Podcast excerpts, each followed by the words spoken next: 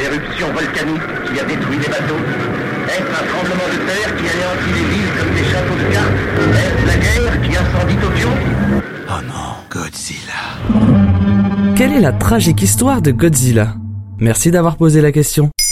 Malgré une sortie tourmentée et des critiques contrastées, c'est le film sorti en salle aux États-Unis qui réalise la plus belle performance au box-office depuis le début de la crise sanitaire en dépassant les 100 millions de dollars de recettes. Je parle du quatrième film du Monster Universe de Warner après deux Godzilla et un Kong Island, Godzilla versus King Kong. Un film qui raconte, eh bien, euh, Godzilla versus King Kong. Mais pour profiter de ce grand spectacle régressif en France, il faut malheureusement se contenter d'une sortie en VOD, où du coup, bah, c'est bien moins spectaculaire et donc un peu moins intéressant. Pourtant, avec plus de 65 ans de carrière, il y a sûrement des choses à raconter sur Godzilla. Aujourd'hui, c'est une figure emblématique de la culture internationale. Il a même son étoile sur Hollywood Boulevard. Mais Godzilla ne pouvait n'être qu'au Japon, pour deux raisons. Car même si c'est King Kong, le singe américain, qui a initié le genre, le Japon reste le berceau des films de kaiju. De quoi? De gros monstres quoi. Ils en sont friands. Et c'est bien King Kong qui va leur donner le virus. D'ailleurs, à l'origine, Godzilla, designé par Tomoyuki Tanaka, producteur des incontournables studios de la Toho, devait être le croisement d'un singe et d'une baleine.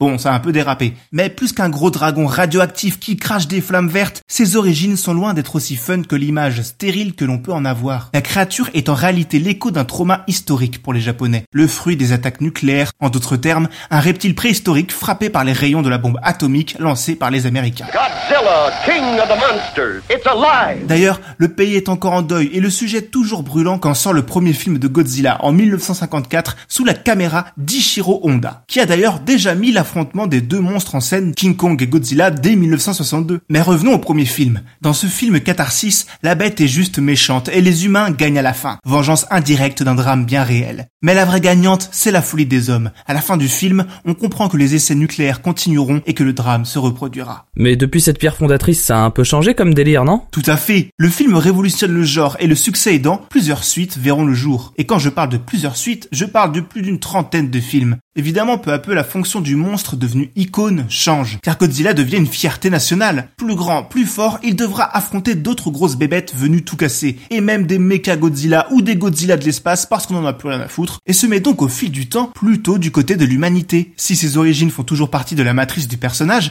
le lien avec l'histoire du Japon devient plus ou moins ténu au fil des adaptations, même si elles ressurgissent parfois. Mais en général, Godzilla, c'est juste la nature qui tire la gueule, une sonnette d'alarme qui prend beaucoup de place et qui fait pas mal de bruit.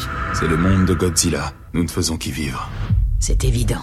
Et quand je vous dis qu'il a été décliné à toutes les sauces, la licence Godzilla, c'est environ 40 films. La majorité japonais évidemment, même si on n'oublie pas sa confrontation avec notre Jean Reno national dans la version US de Roland Emmerich, et autant d'œuvres dérivées sous autant de formes différentes. Si Godzilla ne rôde jamais très loin des sorties culturelles, c'est peut-être parce qu'il garde toute sa pertinence, même en 2021. Enfin, selon qui s'empare du sujet quoi. Maintenant, vous savez. En moins de 3 minutes, nous répondons à votre question. Que voulez-vous savoir? Posez vos questions en commentaire sur les plateformes audio et sur le compte Twitter de Maintenant Vous Savez Culture.